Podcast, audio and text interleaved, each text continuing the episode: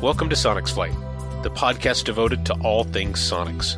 Sonex Flight is a monthly podcast discussing current events, news, and topics of interest to the Sonex community. We aim to entertain and educate builders and pilots of Sonex aircraft designs, inspiring them to complete and operate their aircraft safely and efficiently. Welcome to the Sonex Flight Podcast. This is episode number 49 Avoiding Builder Burnout. So, at some point, every builder faces a sense of waning motivation. They have distractions that pop up, and there's a sort of a natural slowdown in their building process.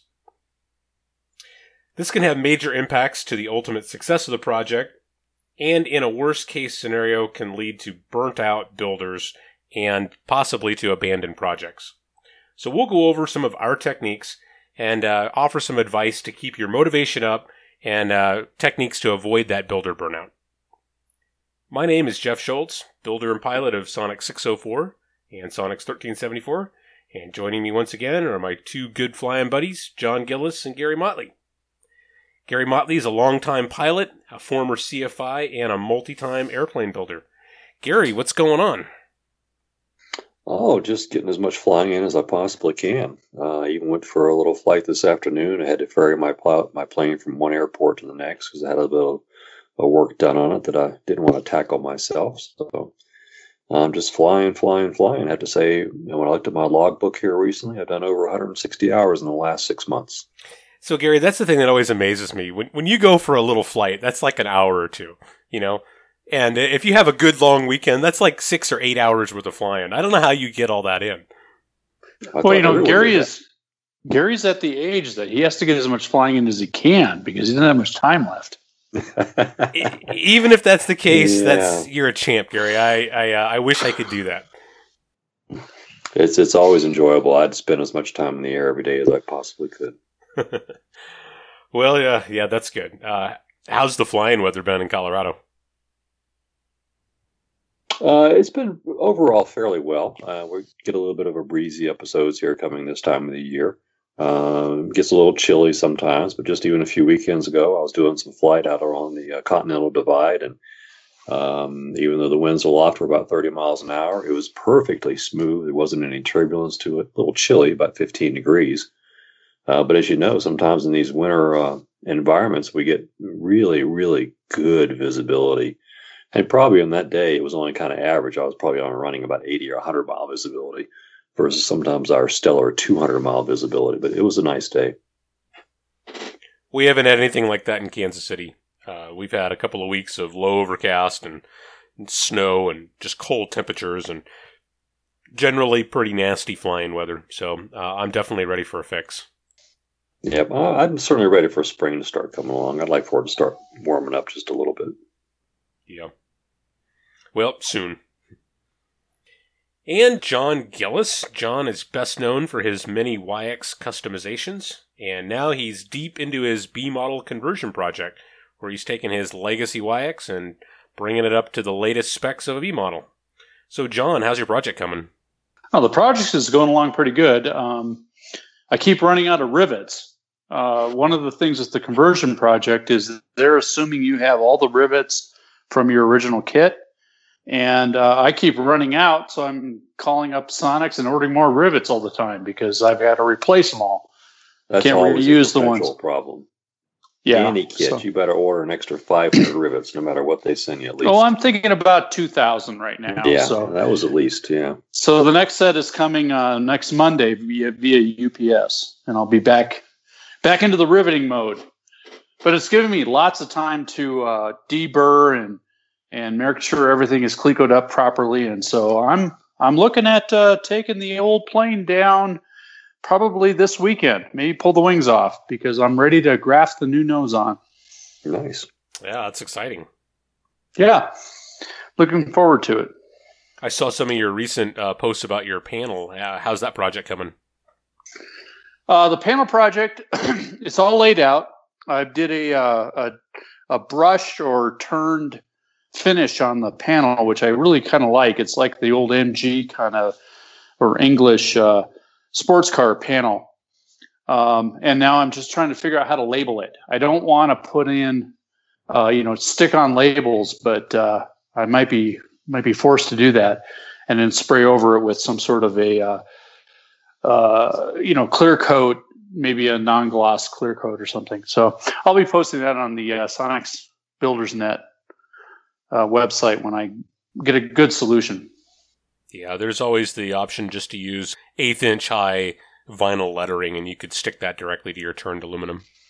Yeah, um, I'm looking for a really good, clean, professional look. So I've got plenty of uh, options, and you can always scrape it off and try it again. Yeah. Well, good. Yeah, that's cool. I definitely uh, am looking forward to seeing you pull out the chainsaw and cutting the front of your airplane off. Ah, yeah, I'll I'll, tr- I'll try to document that just for you. yeah, we need videos. Well, you're coming down to help me pull the wings off, aren't you? Mm, I might. Are you going to be around this weekend? Yeah, I might be. I'll, I'll give you a call. All right. Well, good deal. Uh, let's uh, jump right into it. We uh, do not have a guest this episode, but rather we're just going to have a short discussion amongst ourselves. To kick this off, I thought maybe we would just make sure everybody is is clear on the problem that we're really going to kind of talk about.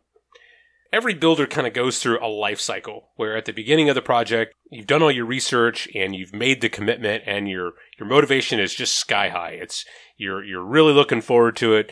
You're very enthusiastic. You jump right in, but that doesn't always stay at that level. You run into a problem where you're not sure how to accomplish a task or you need additional parts and you have to send off an order and now you're waiting on something to come in. Or worse yet, you screw up a part and now you have to wait on either a replacement part or some new base material that you can refabricate that part.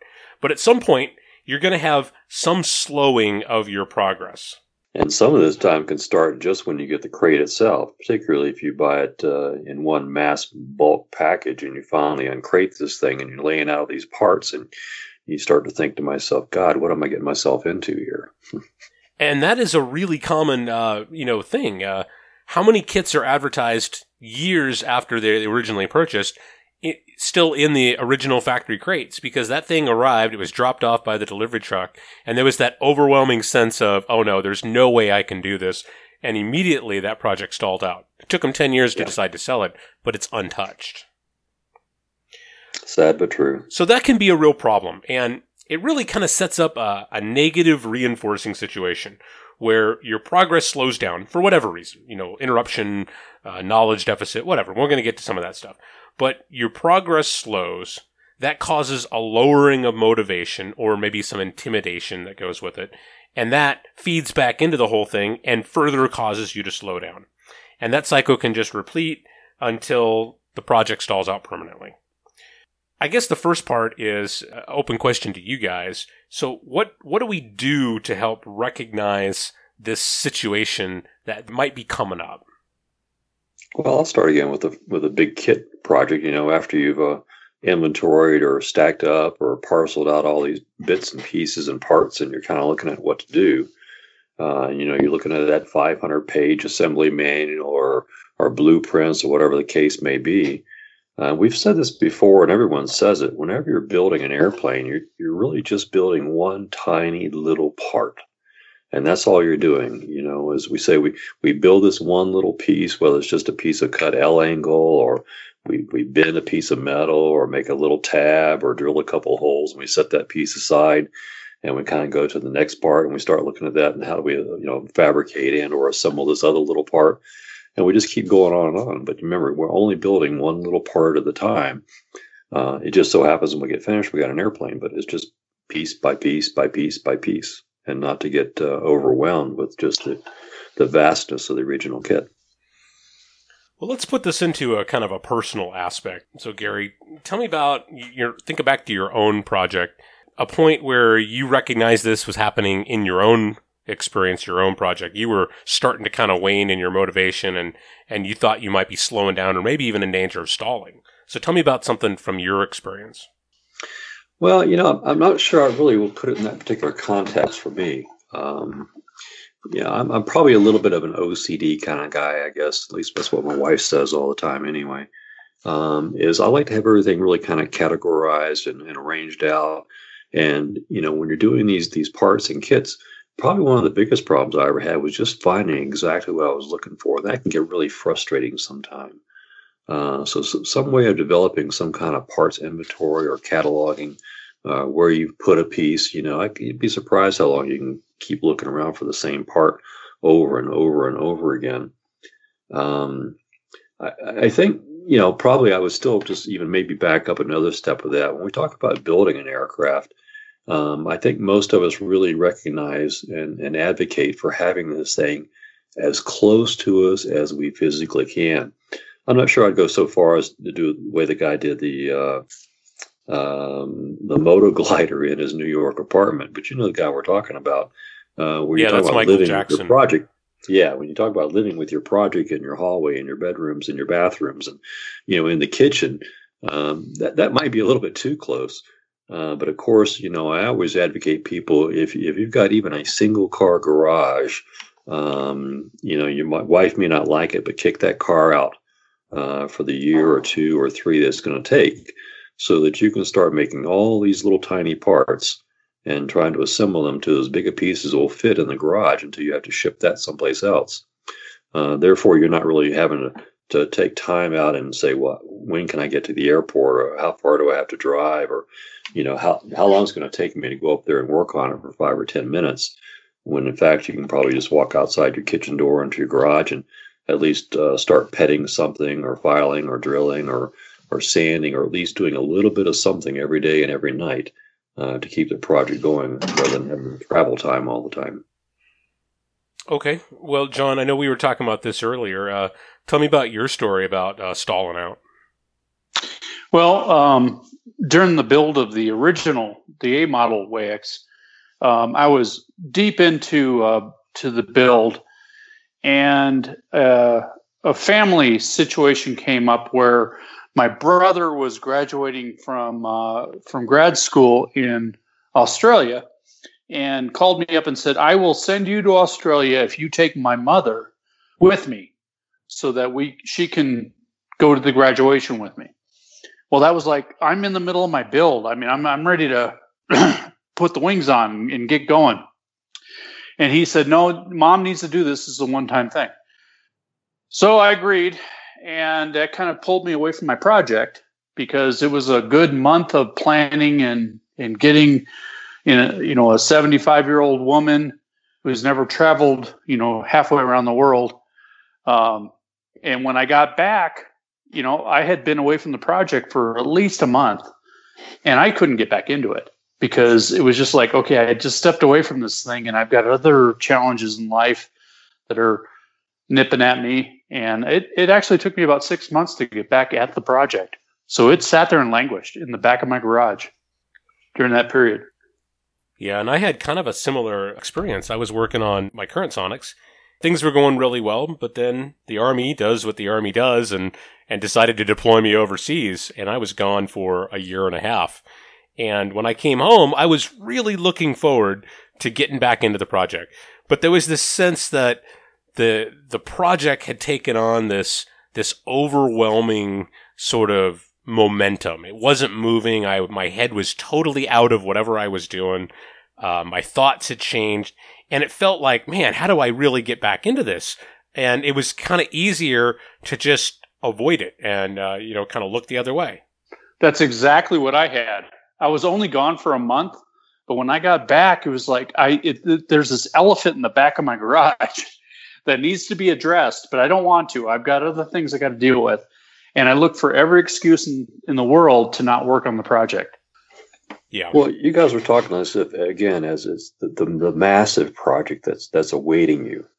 Um, again, I think it'd be better for us to to to encourage our listeners again. Don't don't look at it as the massive project. It's just what little tiny piece can I do? Just what little little thing can I do? Well, what part can I order? What what plan can I look at? Gary, I think that's how you get back into it. Is you say, Yeah. okay, I'm going to just go take a little bite out of that elephant. Sure. and yeah. I'm just going to do a little piece of it. And once I did, that's exactly how I got back into it. I decided, okay, I don't even remember where I left it off, but I decided to look at the plans and said, okay, I can build that little subcomponent. Okay, I got into that, cleaned it up. It's like, okay, good. I'm good. And then and then it, it came back fairly quickly. But it took a long time psychologically to get back into it. I'm sure the be a variety of things. You know, it can be family issues. A lot of times it can be monetary issues. Some other big expense comes up, and now you kind of feel like you have to reprioritize things. Um, but as you know, anytime we step away from our projects for a period of time, it's very easy to lose track of, of our mental processes you're describing, John. Um, it's like, where did I leave off? That kind of thing. Um, I, I would really encourage everyone to, to, to make notes. Uh, I usually had a little whiteboard uh, with a dry erase marker that I would put up. And so that if I if I ran across something and I needed a part, I could write it or a piece or a rivet or a bolt. I could immediately write it on the chalkboard, for example. Um, or if I needed to do a, a, next step, again, I'd put it on my whiteboard, say, you know, next up is. Um, so that way, if you do get distracted for a week or two, or you lose your train of thought, you might be able to go back out there look at your chalkboard or whiteboard and say, "Oh, okay, this is where I need to start with," and and that may help uh, ease you back into the project too, and, and get your mindset back.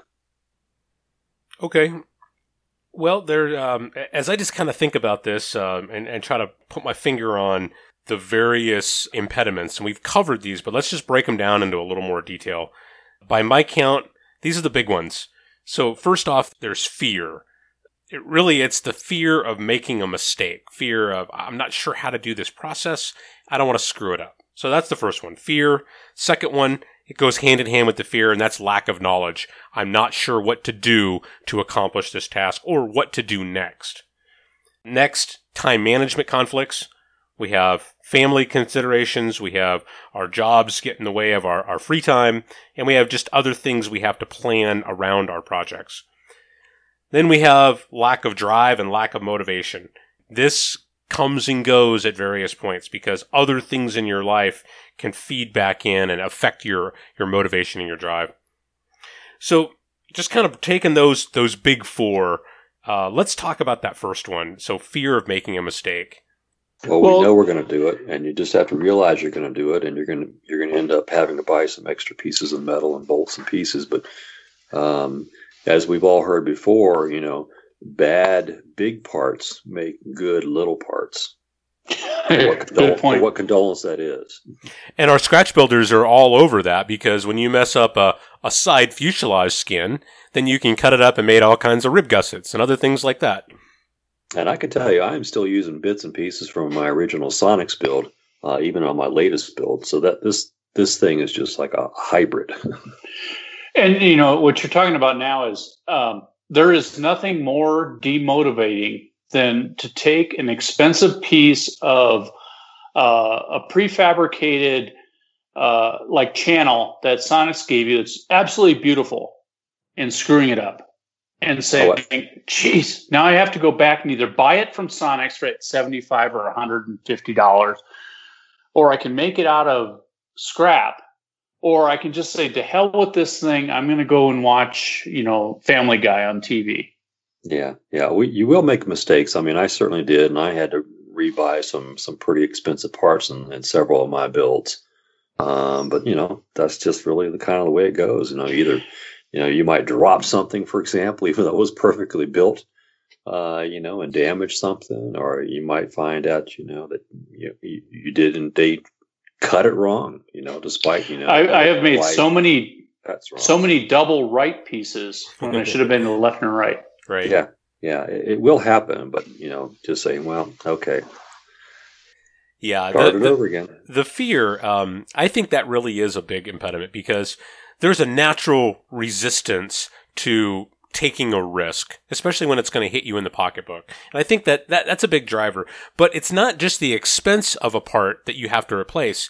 It's the fear that what if I make a mistake and I don't even recognize that I've made a mistake and that part is now going to be unairworthy. It's going to be installed in my airplane and it's going to show its ugly head down the road.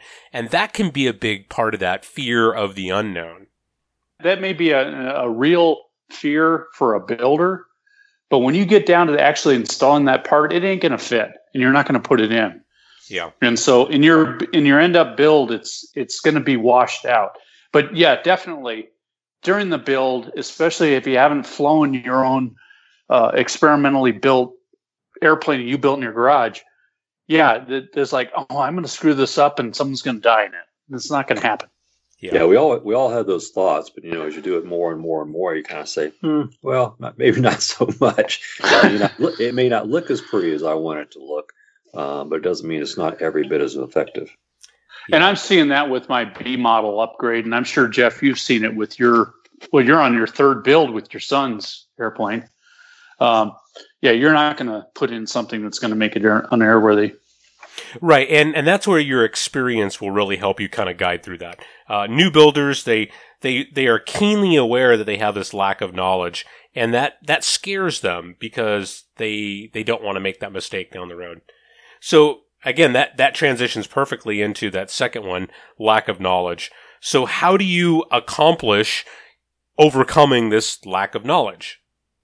Well, I think we also need to acknowledge too, and I, I, think even most of the manufacturers would agree too that that sometimes when someone's building something exactly according to the plans, the plans themselves may not exactly be perfect as well. Um, there may have not have been a, redu- a revision done, or or someone didn't catch something, and you'll end up cutting or putting something someplace and you say gosh you know mine doesn't seem to fit that way and, and you call up or you start investigating with other builders or the factory and say uh, yeah we need to put out a uh, service bulletin on that. So i mean it, it, can happen both ways too. It's not always uh, a builder's uh, fault or, or and, error. and that is a very frustrating thing. There was a point in my Waiex build that i had just riveted the tail up and they had a service bulletin due to an accident of a yeah. poorly um, I, I won't say poorly but it was an adjustment to the engineering to the strength of the tail and i had to tear it all apart to put their modification on not, yeah, obviously i'm not going to continue on with my project without doing the uh, the remediation so that was a demotivator but i sure. went ahead and did it because i was you know getting close to hey, I want to go fly my airplane. So yeah. Well, there's some conventional wisdom here that says uh, go out and educate yourself. Buy the Tony Bingelis books about construction techniques and firewall forward. Go to user forums like sonexbuilders.net and start to absorb tribal knowledge from them. Uh, engage your experienced builders, your AMPs and, and builders in your chapter and, and kind of get some mentorship and tutelage from them. And those are all really great things. But other than just to recommend that, you know, you should do that and definitely you have to take it on yourself to kind of reach out and, and utilize these resources. There is another side. And if you go back to Kerry Forrs, one of his articles that he wrote just recently, he was talking about misplaced confidence. This is kind of the other side of the coin on this lack of knowledge. And that is when you don't have a knowledge base of your own to evaluate statements that other people make, you you can kind of let yourself be be misguided by someone who appears to be knowledgeable and they uh, they lead you down the wrong path. So uh, a really uh, common thing is a person who posts all the time on the news group. Uh, they seem to be an expert on everything, and man, they're probably the right person to listen to. When in fact, maybe they're not really the right person to listen to. Maybe that's a bad idea. I think probably the uh, the recommendation is you have to just kind of evaluate your own status and, and what, what am I deficient on and, and what do I need to learn and how might I go about filling in those, uh, those empty spaces. If that is, get a copy of the, the acceptable practices that the FAA publishes and start thumbing through it every night, do it. I would say that you're probably the minority if that's, if that's the way you do it. It's probably more likely that you go visit a friend and you look at his build and you pick up some techniques from them and you, you absorb it through other interactions. And then as you start to kind of get a, a, solid foundation, you start to go and, and read some books and maybe file away some magazine articles for later and things like that. Well, when you talk about knowledge deficit originally to start with, you know, there's lots of things we have to think about when we build a plane. Not only we're learning how to do all the sheet metal stuff, uh, then you have wiring. Sometimes you have composites to deal with, and you have engine and prop managements to deal with. Uh, then you might think about, well, now I've got to paint this thing too. Um, you know, some people have got the time and the skill and innate ability to absolutely do everything.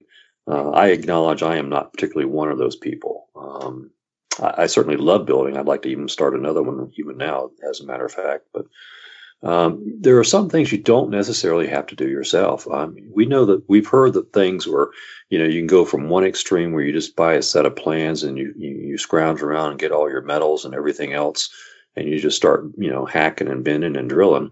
Uh, those guys have got so much more energy than I'll ever have. Uh, kudos to them. I've seen some you know gorgeous work doing it that way. And versus you know you can get you know the the quick assembly, you know, halfway built planes that you kind of just stick the wings on and call it good. Uh, most of us are pretty much in, in, in between there. You know, we, we like to pretty much get uh, most of the kit done. Uh, even then, as we know, there's lots of things that still need to be done, but you don't always have to do it yourself. A couple of things in my points, for example, you know, this last plane that I did, uh, I went pretty heavy on avionics and capabilities with dual axis autopilots and everything else. And I knew that some of that wiring, uh, you know, multi comms and everything else, was going to be a little bit more than I really wanted to try to do in the time frame and that I wanted to accomplish things in. Um, so you could have, for example, if you're doing your avionics and it's not a simple plug and play, um, which usually is for the Sonex group, we have to admit. Uh, but you could farm that stuff out. Say, hey, you know, go to some place like um, Fast Approach Stack or Stein Air, you know, they're a very popular uh, company dealing with experimental. Say, I'd like for you to at least build my basic wiring harness to integrate my EFIS, for example, and my radios. Um, and, and don't think that you're failing because there's going to be plenty more that you're still going to have to do when you start dealing with servos and antennas and things of that nature. But you can take some of that stuff that can make it that you really do need some technical expertise to get it right to save yourself a lot of time and grief. And sometimes if you spend a few extra bucks up front, you'll end up saving yourself a lot of time and money later on, not having to chase perhaps quite as few gremlins. I'm not going to say you're always going to get something gremlin free, but you could start with a real good approach to that, just like you did with a kit. You know, if you're buying a kit, you, you want most of it there and you want most of the holes. Well, you can do the same thing with your wirings. Um, the, the, last thing I just back, I flew my plane back uh, this afternoon from my shop because uh, I need a little bit of fiberglass work done. And I, I, I, have to say, I hate fiberglass. I'm, I'm not a big fan of dealing with it. Uh, of course, they make gorgeous planes, and you can do all kinds of fancy compound shapes and curves. Uh, but that's a whole other subset of skill that you need to develop. And sometimes, you know, I look at this thing, I need this done. I, I, found someone that has the professional experience to do it and say, here you go. I just need this last little piece done, but I'll let you do it. And uh, it looks good. I think it's, it's much better than anything I could have done. And so, you know, don't be afraid to, you know, do the vast majority. You get something that really, you know, if you don't want to have to learn how to do painting, for example, that could take months and years to learn how to paint. Um, just like some of these complex electrical wiring systems too you know, either hire somebody or farm it out. And that'll take a lot of your, your worry and concern away and really get the project moving for you. Yeah, and if you just kind of summarize that, uh, leverage others, whether that's professional help or whether that's experts in the field or whether that's uh, your local support network like your fellow builders and your local EA chapter. So leverage sure. others to help you fill in the gaps that you have. Yeah, find somebody else that's got uh, more, a different knowledge base than you do. Everyone has a knowledge base, but we don't have it all. All right, and then uh, I guess uh, moving on to time management conflicts. Uh, I think this one is kind of self explanatory. We all know that we have to juggle numerous responsibilities, and sometimes things go well and you can find time for all the things you have to do, save a little bit of time for the things you want to do, like work on your project but other times that becomes more challenging. So I think probably the only advice I could offer on, on, time management is simply to acknowledge that this is going to be a moving target and you're going to have to continually evaluate and make sure that you don't ignore some of those other requirements and other responsibilities because that will play on you in the back of your mind. You might push it off for a while, but eventually it's going to come back and you're going to have to deal with it. You're going to have to balance those respective issues. All right. Any any comments on uh, on time management before we move on? No. Again, uh, one of our first contacts. Just keep it very very close to you, so that you don't have to actually drive somewhere uh, in order just to work on something. Yeah, that's probably uh, I think probably the easiest thing. If it is convenient to work on it, uh, you will. If it's not convenient, then you won't. And that's just, you would be the exception to drive an hour to get to your building location and continue to make steady progress on your project. Certainly there's somebody out there that does that, but it won't be everybody. Yeah, and, and you know the old uh, adage that keep your project at home as long as you can really does help. I'm at a uh, at a situation that my airplane is sitting less than 30 feet from me right now, and because I live in an air park, and so I can walk out to my hangar and and work on it, or I can work on the B model upgrade um, for 15 minutes, and then walk back home or back to the house and and deal with whatever it is. Um, before I lived in the air park, it was an hour drive to get to the airport. So um, doing anything on the airplane was a day adventure because I had to drive down there for an hour, go work on the airplane, drive back, then explain to my wife why I was away for half of the day. Um, and that that that can really impinge on your uh, your build capability. Okay. So now that we've really kind of dug into the impediments to making progress, uh, let's go over what what the, the, the really simple keys to making progress is. And we've we've covered some of these, but the first one that comes up is you simply have to take action. You have to you have to just get started. You have to jump in, make that commitment, just do something. You have to get moving. So, John, uh, you you talked about the the kit is delivered, or even you see it when the plan set arrives, and you crack it open and there's 130 plan sheets, and you're like, "Whoa, what did I just do? There's no way I can do this." Well, you have to force yourself to get get out of that that initial shock and just make yourself pick up a ruler, pick up a sharpie, grab a piece of metal, and start making parts. You have to spur yourself into action. In my case, on my B model, I was anticipating and, and absolutely eager to get that kit in. And I was just about ready to deploy um, for five weeks. And when it showed up, it was like I was like a kid at Christmas. I wanted to open up the kit. I wanted to inventory everything. I wanted to look at it all. And I want to say, wow, this is really cool. I'm going to get into this. And then I had to wait five weeks before I got back uh, back in the United States to say, okay, now I can start working on this. So um, a little opposite of what you're anticipating of being, uh, I don't know, uh, apprehensive on hitting it. Now, the first time I got my kit, yeah, I was apprehensive. I got this big giant pallet of things and was like, wow, this is uh, overwhelming and I don't know what to do with it. But uh, second time, it's a lot easier. One of my favorite sayings, and I, I use this all the time. Um, I say sometimes the only way to get started is to get started. And that simply means I don't have a really clear idea how to perfectly outline this entire operation or all the subtasks that I'm going to have to do. I can't really see myself, I can't see the way from start to finish, but I can see at least one or two steps down the path. And that's got to be good enough. I've just got to get going and I won't let that fear of the unknown stop me from get, getting started and making progress. So the only way to get started is to get started.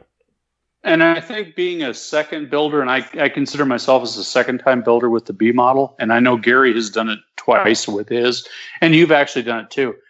The second time is so much easier because you know that there's a, a light at the end of the tunnel, and it's you know that you can get there, and so it's not at all intimidating to just dive into it.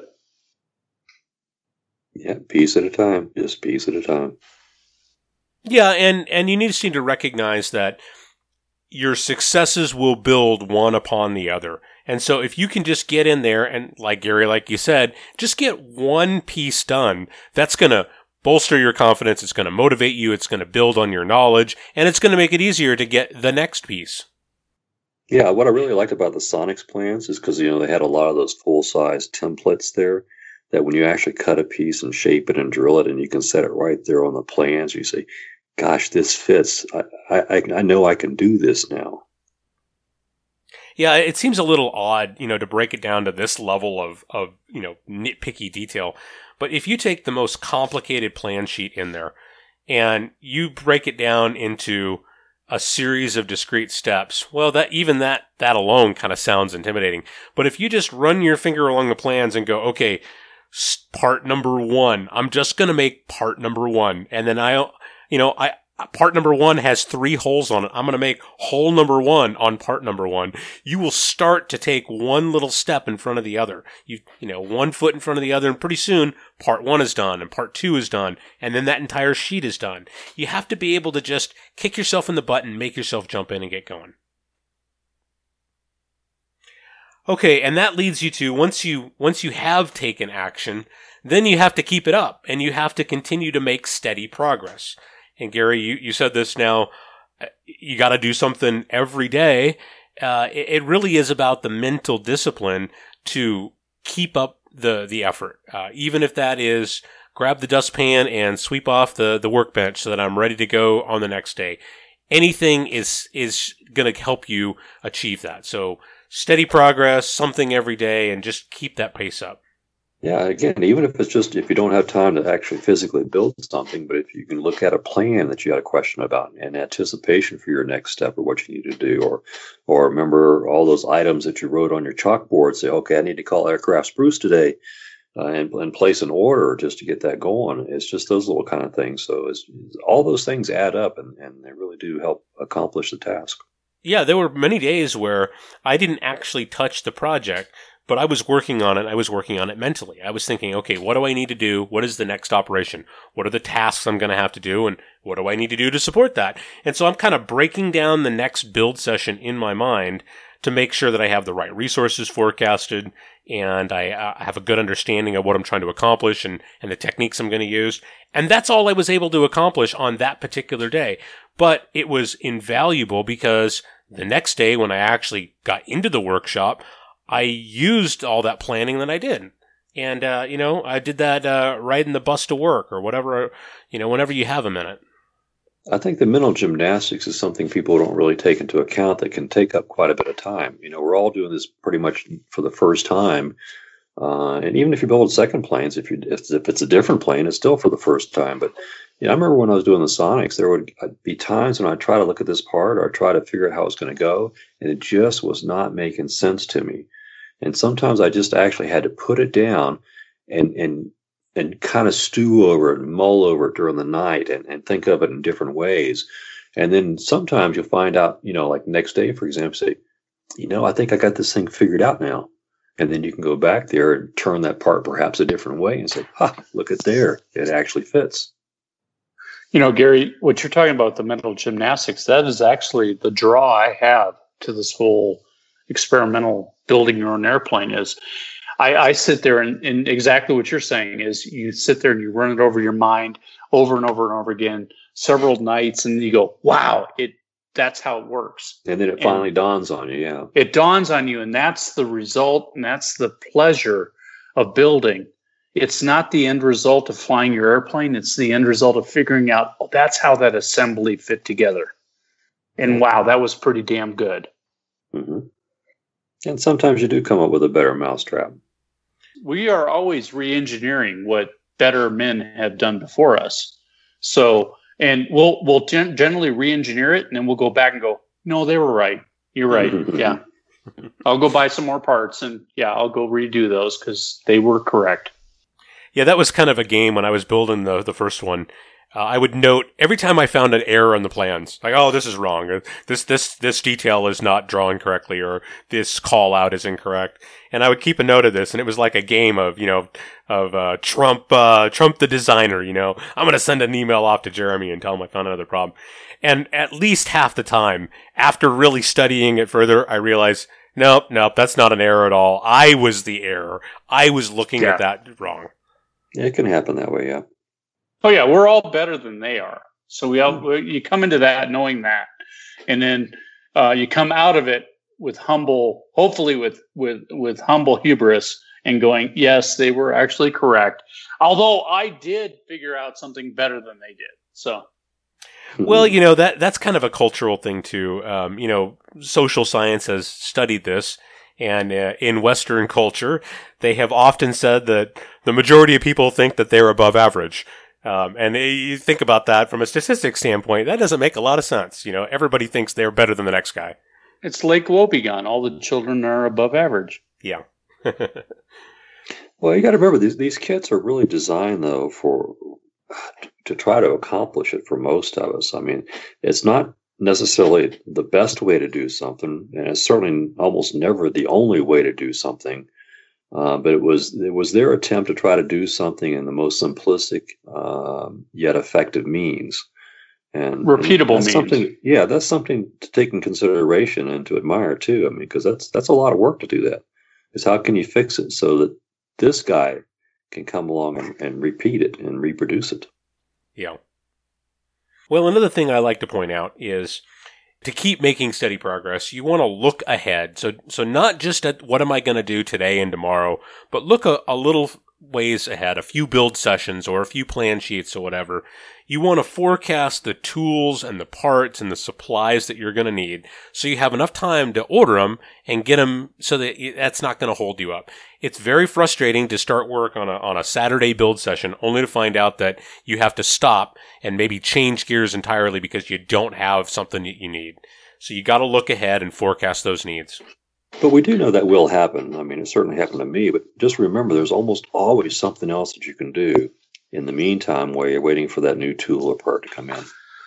Yeah, and I think anybody who's running into that, if they're if they're that motivated, they're gonna find something to do during that lag uh, for the new part. It's the ones that hit that and go, okay, I just I'm defeatist. I don't want to move on because I don't have that part, and I don't want to order a new one. Yep. For me, it was almost always I needed another tool. and again, most that's because you don't have the, the skill and knowledge base to do with some of the, the more easier, uh, more simplistic tools, perhaps. But you know, there's almost always a fancier tool that will do something better for you. Sometimes it does, sometimes it doesn't. But well, we joke about, you know, airplanes are, are just excuses to buy tools, but Sure, there really is yeah, a tremendous amount of satisfaction in having the right tool that makes the job a pleasure to perform. Yeah, mine when I was doing the Sonex, man, when I finally broke down and bought myself an air drill, oh, I was in like hog heaven for the longest time. I just loved that little air drill. That's funny because I bought an air drill and I have never used it. Well, I've used it a few times, but I just like my DeWalt. Mm, no, the little air drill was was so much faster and start up and stop and lighter and you know no dead batteries and it was it was a real pleasure. You know, especially if that to drill so many holes in the Sonex. This was before the pre-matched hole kit, so you had to do a lot of fabrication still. Well, that's just, you know, find, find what works for you. And Yeah. if, uh, if you have a good compressor and it's plumbed where it's convenient to use, you have a wonderful experience with air drills. But if I have a little two gallon pancake compressor, I'm not going to have the same experience. So you just got to Well- find what works for you. Yeah, that, that compressor in the garage with me did not work out. I got to tell you, because that's one noisy little sucker. So I ended up throwing that down in the basement, drilled some holes through my walls, and ran the hose up from the basement out to the Yeah. garage. Right. Well, there's something else uh, that I like to talk about, and um, and that is sometimes you have to slow down to avoid mistakes and frustrating missteps. So there's this concept we talk about it all the time in the military. Um, we say slow is steady and steady is fast, and that really recognizes that. Uh, if you race out ahead and then you blunder into a mistake and you have to back up and correct it, that ultimately results in a, in a, in a slower rate of progress. And so a slow, methodical, well thought out approach oftentimes avoids that frustrating, you know, kind of uh, problem that you blunder into. I agree. It's happened to me. And uh, I'm a living proof of it because you know on uh, on Sonex number two, there were less less times where I had to scratch my head and figure out how to do what the plans were telling me, and far more times where I knew exactly what I was doing, and then I just did it wrong because I probably should have read the plans a second time. But I don't need to do that. I know what I'm doing. And then it Hey, turns out, bingo! yeah, that's I my don't know what Model I'm B all over again. Yeah, it happens to all of us. Yep. Slow down. Uh, slow down. And then I guess uh, the the last thing on my mind for steady progress is you want to build a personal support network, and that could be a, a number of different resources, but you want to tailor it to the, the way you think and the way your project is progressing, and things you might consider as part of that personal support network. uh, tech support. If you have an open dialogue with, with Carrie at Sonex, uh, you use references that are commonly available. I talked about the Bingelis books or other things like that, the acceptable practices book have people you can go to, have have uh, the forums that you can get on. But you, you want to have some way that you can bounce problems off somebody, look for solutions, and try to keep your your uh, your delays to a minimum while you work through some of these problems that you're gonna have to work through. And John, uh, you're really lucky because you know you've got Gary, and so he's the only support network you really need, right? Gary is he's he's my uh, Svengali oh, and yeah, my sure. um, uh, I don't know. Uh, you know, he's like a steel cage death match opponent sometimes. No, and, so. and actually, I'm gonna I'm gonna uh, I'm gonna risk uh, making Mike uh, unhappy about this, but Mike had the ultimate support network because he had all of us, and so he was like, "Hey, what do you think we ought to do today?" And we would jump in there, and, "Oh, give me that wrench," and you just stand there and hand me tools when you need it. John was always looking for a bigger hammer. That's what scared me. yeah, well, it was Mike's plane, so I mean, we always needed a bigger hammer. it wasn't my plane, but uh, yeah. Mike's still flying. He's flying a lot down in in uh, Vegas now. So yeah, the plane is it's it's functional. So let's uh let's not say that that wasn't a, a good solution. He's uh that big hammer kept his plane going. Yeah, and, and, and it's I'm not picking on Mike, not by any means, but that's a good example of the type of support network that you can build. You find some friends, you find some people with like interests, and suddenly you go from, you know, I'm just one person with, with limited experience to now I've got a team of people that are all working with me to get this thing done.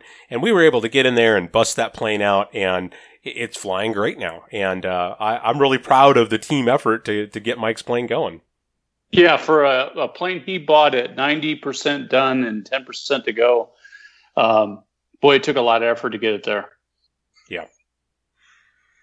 All right. Well, let's run through our tips to keep up your motivation. And Gary, I know you've been kind of sprinkling your tips as we go along. I'll just start off with know what is important and what's not important too many times people don't have a good sense of, of the important critical tasks and they, they start to really obsess and worry about the wrong stuff. And so they'll worry about the edge surface on a, on a piece of angle and totally miss the fact that you know, yeah, the, the edge is nice and smooth and they use some sandpaper or Scotch-Brite to smooth out those edges. But that critical hole that's going to hold their tail on is way too close to the edge. So they, they focused on the wrong thing. They focused on one aspect of building a quality part and they missed the really critical part. So how do you know what's important and what's not? Well, that's part of, of that education. And you ought to be approaching it from your own perspective of, I need to be able to build a sort of a mental library of what are the critical things and what are the things that are maybe, maybe they're more cosmetic and they're not as critical to really focus on know what's important and, and what's not. And if you're not sure, just ask. Absolutely. And a great first email is send it off to Carrie and say, hey, Carrie, what do you think about this? Yeah. I guarantee you that Carrie would rather get an email that says, here's the part I built, here's a picture, uh, I think it might be okay, but what do you think? You know, that type of thing. He would much rather get that email than somebody who says, I can't figure out why this isn't working, and it's all because of your crappy design. And he's got to like really kind of dig into the problem and figure out what's going on. If you just ask him, he can really help you get a sense of what's important. All right, so that kind of leads into the the next saying that I like to use, and that is research is what you do when you don't know what you're doing. And so when you find yourself looking at a problem and, and you think, man, I, I really don't know how to approach this. I'm not sure how to bend up this part to make it fit, or I, I just don't know. Well, don't be afraid to do some research. Grab some scrap, maybe grab some cardboard, make up a mock up, uh, or just grab the part and start working with it. and chalk it up to research. If it doesn't work, well, you're definitely going to have a better understanding of the problem and what the solution needs to be by the time you get done. You can't be so worried about wasting a part or wasting time or making a mistake that you don't allow yourself to experiment with it and just kind of solve these problems in a real hands-on research oriented way. Need a bigger hammer. Actually, I needed a bigger vise. I was trying to build, uh, I think it was the vertical uh, for the vertical stabilizer, uh, there's a there's a very thick piece of plate that usually goes from the vertical stabilizer down to the fuselage that you had to bend. Uh, I forget the exact number. It was you know was some some number plus a fraction of a degree. And I'm thinking to myself, really. But anyway, I chalked it up in my little vise and started whacking away on it. Uh, basically, ended up bending the vise and I had to go to Harbor Freight and get a bigger vise. Yeah, yeah. And I've had to replace uh, components of my vise for the same reason, you know, breaking bolts off inside and things like that. So let me just uh, paint a, a, picture of, of research. You know, take for example, you need to set some flush rivets. You're getting ready to do the, the leading edge skin or something like that. And you're not really sure how to get your flush rivets exactly the way you want them. Rather than wait until you are trying to install flush rivets in your leading edge, just recognize, hey, I, I, got something that I don't really understand. Let me make up some test pieces. Let me let me dimple it with different depths of dimple or different pressures on on the hand squeezer when I make these dimples. Maybe I'll try some drilled to smaller diameter initially and then larger diameter and I'll set some rivets and I'll see how it all works out. If you do some really basic research with a handful of rivets and some scrap and you kind of feel out some of the variations and how these things might come together, you're going to have a much better understanding of, of what to do on your actual part when you get there. Don't be afraid to, to do a little research and help fill in some of those gaps. And it has the side benefit of you'll be able to kind of answer that first question of what's important and what's not. So, anyway, I'm a big fan of that. All right. Another thing, uh, this is not related to what I just said, but uh, uh, tips again to keep your motivation up. Sometimes you have to just sort of remind yourself why you're doing what you're doing. You know, why am I building this airplane? What is the what's the goal of, of all this anyway? And and that might be um, you know, go hang out with some other builders, you know, go to AirVenture and and go go see uh, other builders completed airplanes, go hang out with your chapter members and fly to a pancake breakfast. Whatever just refocus yourself on why you're doing this in the first place. And I think that sometimes that can be enough just to kind of get you back into it. You know, I hope we aren't really pressing people to think that we have to really have our nose to the grindstone, so to speak. You know, there's sometimes that it, it is appropriate, I think, to actually do step back for just a short period of time. You know, to regroup your thoughts. You know, take a little bit of a mental break sometimes because uh, we know this can get to be grueling sometimes if you look at it and you get so obsessed and, and narrowly focused minded on this thing. So, you know, if, if you do need to step back, you know, for, for a few days or, or a long weekend or even a week or so, that's not unacceptable. I hope people don't really get that, that impression. Yeah, absolutely. And it, you don't feel like you are failing if you are not working on it every day. That's not the point. The point is you want to practice those those sort of healthy building techniques that that keep you going in the right direction. And if you do feel like you're starting to to stall out or you're getting uh, distracted or demotivated, these are just little things you can do to kind of help get your mind back into it. For me personally, you know, my overall mental state has a big part of of how productive I am in the workshop. If I'm stressed at work or I've got a bunch of other things going on, I'm not going to be particularly uh, effective working in the shop, even if I have time. I've got all the parts laid out and I understand what I'm doing. So sometimes you have to just step back and say, you know what, I need, I need to just decompress. I'm going to go, you know, go for a hike and, and get out in the outdoors, or I'm going to go do one of my other hobbies. Like I'm going to go fly some model airplanes or, you know, go to the beach and, you know, do do something like that, something completely unrelated to your project that you're going to find relaxing and rejuvenating to kind of get your mind back in a real healthy position. And when you come back to your project, you're going to be ready to kind of reattack it with a new sense of enthusiasm. Yeah, I think it does help.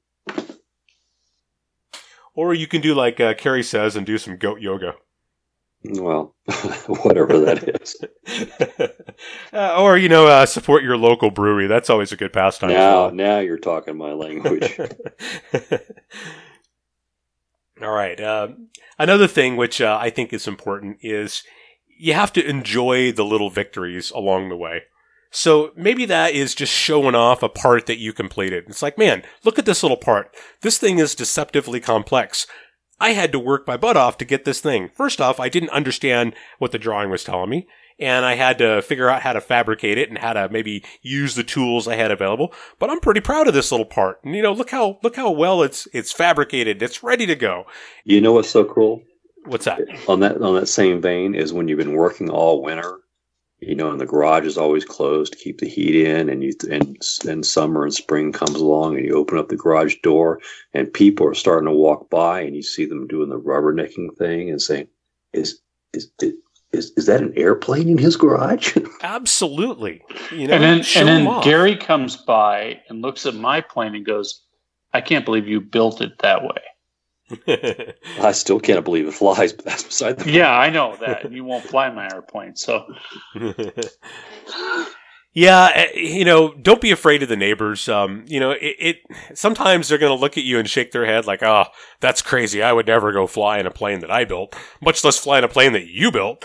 But sometimes, you know, you never know how you're going to, you know, meet uh somebody who's going to turn into a friend on a random encounter where they rubbernecked on their way by your garage. Oh yeah, and, I'd know, see I'd see cars turn around and make a second pass and sometimes a third pass because you know they don't really live there, but they just wanted to see it again.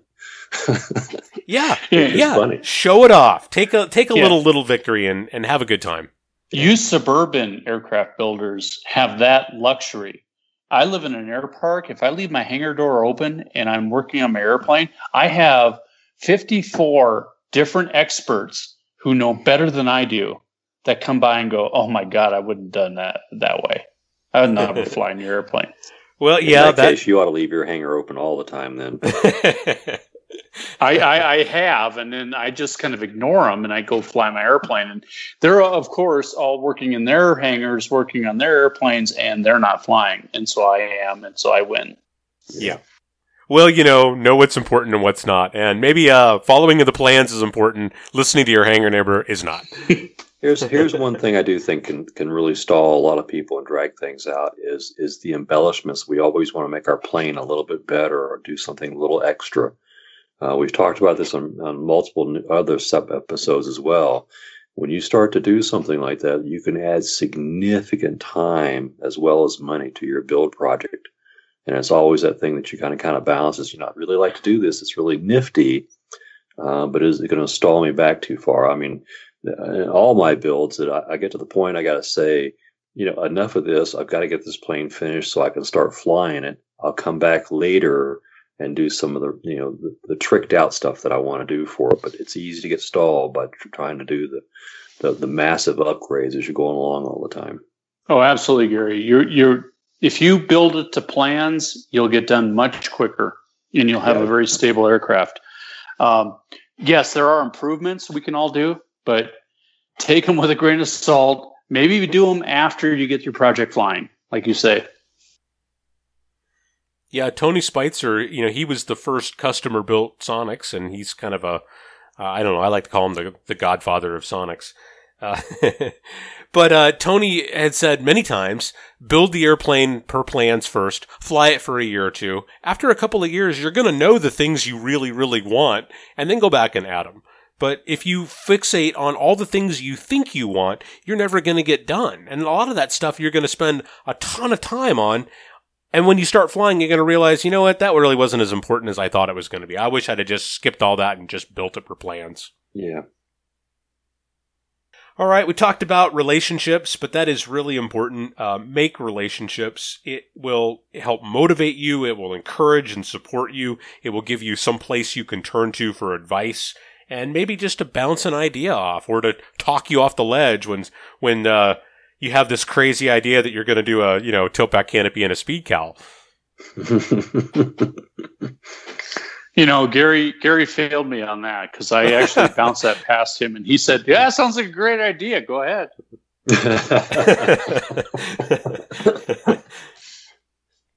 What he was really thinking, John, was better you than me. yeah, he's screwed now. no, he he actually thought it was going to slow me down, and when he had his Sonex, that's why he sold his Sonex and had to build the Zenith. Is I was I was just smoking him, and it was like, wow. it can't be that speed cowl I told you to do. It's got to be um, it's got to be uh, the fact that I don't have a Zenith. Mm, okay. All right. Well, that's a perfect segue to my next thought, which is don't feel threatened by the success of others. You know, be inspired by them. So you can take pride in what other people are doing, maybe steal a little bit of ideas of things that worked well or maybe things that didn't work so well. But, uh, yeah, don't, don't necessarily make it competitive. Um, you know, look to them for encouragement, not for competition. Yeah. Don't be afraid to steal ideas though. That's perfectly acceptable.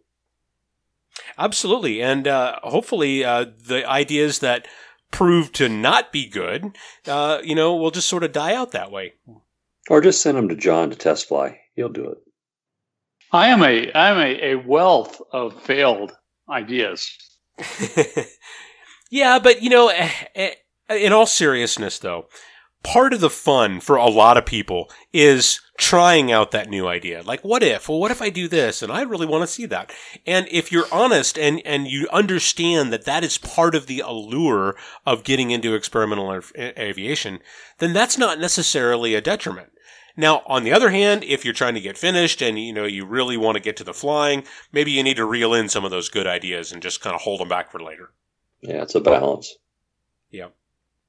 Well, I guess um, uh, if I could offer, you know, one kind of summary thought to to end it would be focus on the outcome of why you're doing this build project in the first place. You, you really want to make it about the process and about the accomplishment. You want that self realization to be the motivation. You're really not looking for that kind of reward slash punishment type thing. So, and to clarify, the reward would be the finished airplane. I'm building this airplane because I want to build a cheaper airplane than I can buy. Well, that's kind of a fallacy because there are a myriad of really good airplanes out there already flying that you can buy sometimes for less than the, the cost of parts to build a new one. So that's not necessarily the great motivation, you know, the reward of getting this finished airplane. You know, the, the punishment side is kind of the flip of that, which is, you know, I got to keep going because I don't want to have failed in this project. I don't want to have wasted all this time and money and years of my life. You know, I got to get it done. A kind of a sunk cost type approach. You know, you don't want to be afraid of the punishment of not completing it you really want to get to that point of self-realization where you, you stand back and you say, man, I have a tremendous amount of pride in what I accomplished. This was a huge project. I was able to methodically work my way through it. I'm proud of the finished result. I have this great asset now that I can go enjoy. And I have all these new opportunities that it allows me to do. You know, not just to fly to pancakes at the local airport, but to engage in aviation in a way that you didn't have when you were just flying a, a flight club airplane or a, you know, a, a Cessna or something like that. So that's really what you want to focus on. That's why we're doing this is for that enjoyment and that self fulfillment that comes with seeing a really complicated project all the way to the completion and then enjoying it when you're done. Excellent comment. All right, guys, let's just wrap this up. So, Gary, uh, any final thoughts and final comments? No, I think your summation there really does wrap up why we build and, and why some of us are repeat offenders. Um, it, it's just, it, you know, the joy of flying by itself is one thing. Uh, the joy of flying something that you've assembled and put together, though, uh, really does amp it up the experience somewhat. Yeah. Okay. Well, John, uh, final thoughts? Well, I think you know the building of Sonex is an achievable project by mere mortals. Uh, many have done it. It's not um, as complex as any of the other kit aircraft out there. You can keep it as simple as possible. If you follow the plans, you will have a wonderfully flying aircraft. Um, I think if you can limit your ambition to improve it um, to after it's flying is the best bet. because once you get it flying, you may not want to take it down to go put the speed cowl on or put the flip back canopy on. Um, you're you're going to be really happy, and maybe you, you'll go down that path. That's what I did, but I got my plane flying first. Well, I think you want to acknowledge the challenges that are inherent in a complex project like this. You want to not be intimidated by them. And then you want to have a, a good handle on how you're going to see your way through it. You know, I'm going to keep a level head. I'm going to make sure I have these techniques uh, in mind. I'm going to have my parts and my and my references lined up. I'm going to have that support network. And then I'm going to just be committed to getting after it and getting it done. And then be proud of your accomplishment when you get there. And have fun doing it. Absolutely. Because at the end of it, it is, you know, it is about the enjoyment and the fulfillment. And if you're not having a good time, then maybe you ought to just push pause and, and evaluate what is it that is limiting your enjoyment of it. And uh, if you can get to that, you're going to be well on your way to successfully getting through the, the project. Oh, there probably is one extra little tip we could acknowledge to, to keep your keep your building and getting you through it. Buy yourself a very, very large box of band-aids and keep them right there on your desk with you because you're going to need them. hey, those are battle scars. You know, those are hard won. Yeah. Gary, I haven't had one instance where I needed a band. Well, okay, there was one since the build B model upgrade. Um, you you do learn well how to handle your tools after your second build. It was the metal I always cut myself on, and I always see blood everywhere. And you kind of say, "Well, where'd this come from?" You start looking, well, you know, you start looking to find out where it's coming from. Gary, we've talked about deburring your metal after you yeah, cut yeah. it, and you just really don't listen.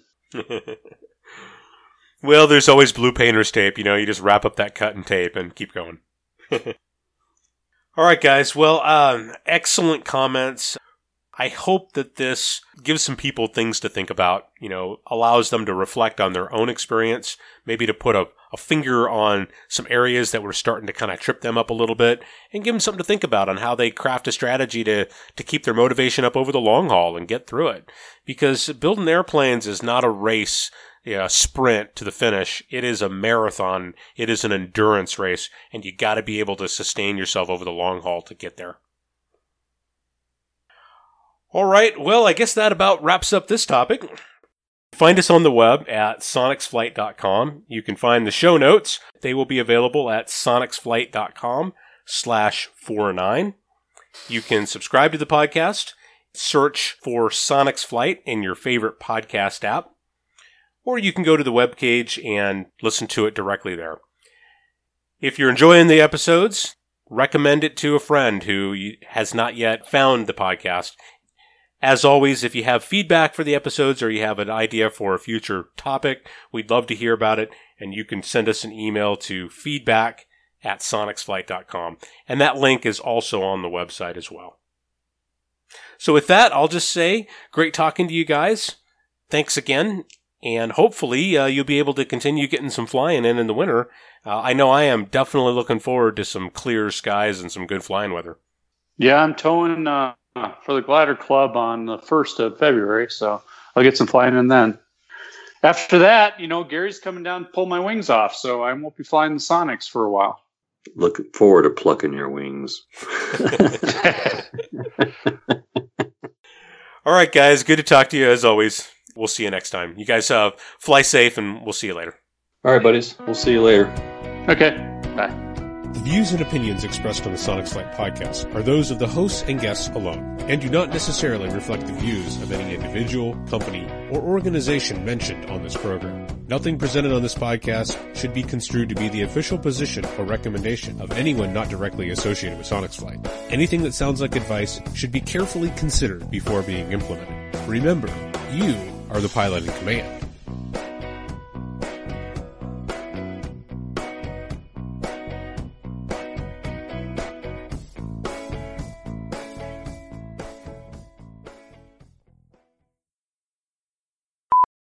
Alrighty, well, uh, John, if you're done uh, busting his balls, uh, I think we'll get started. Yeah, I'm pretty much. Uh, I'm, oh, I'm no, good. No, it's just okay. starting.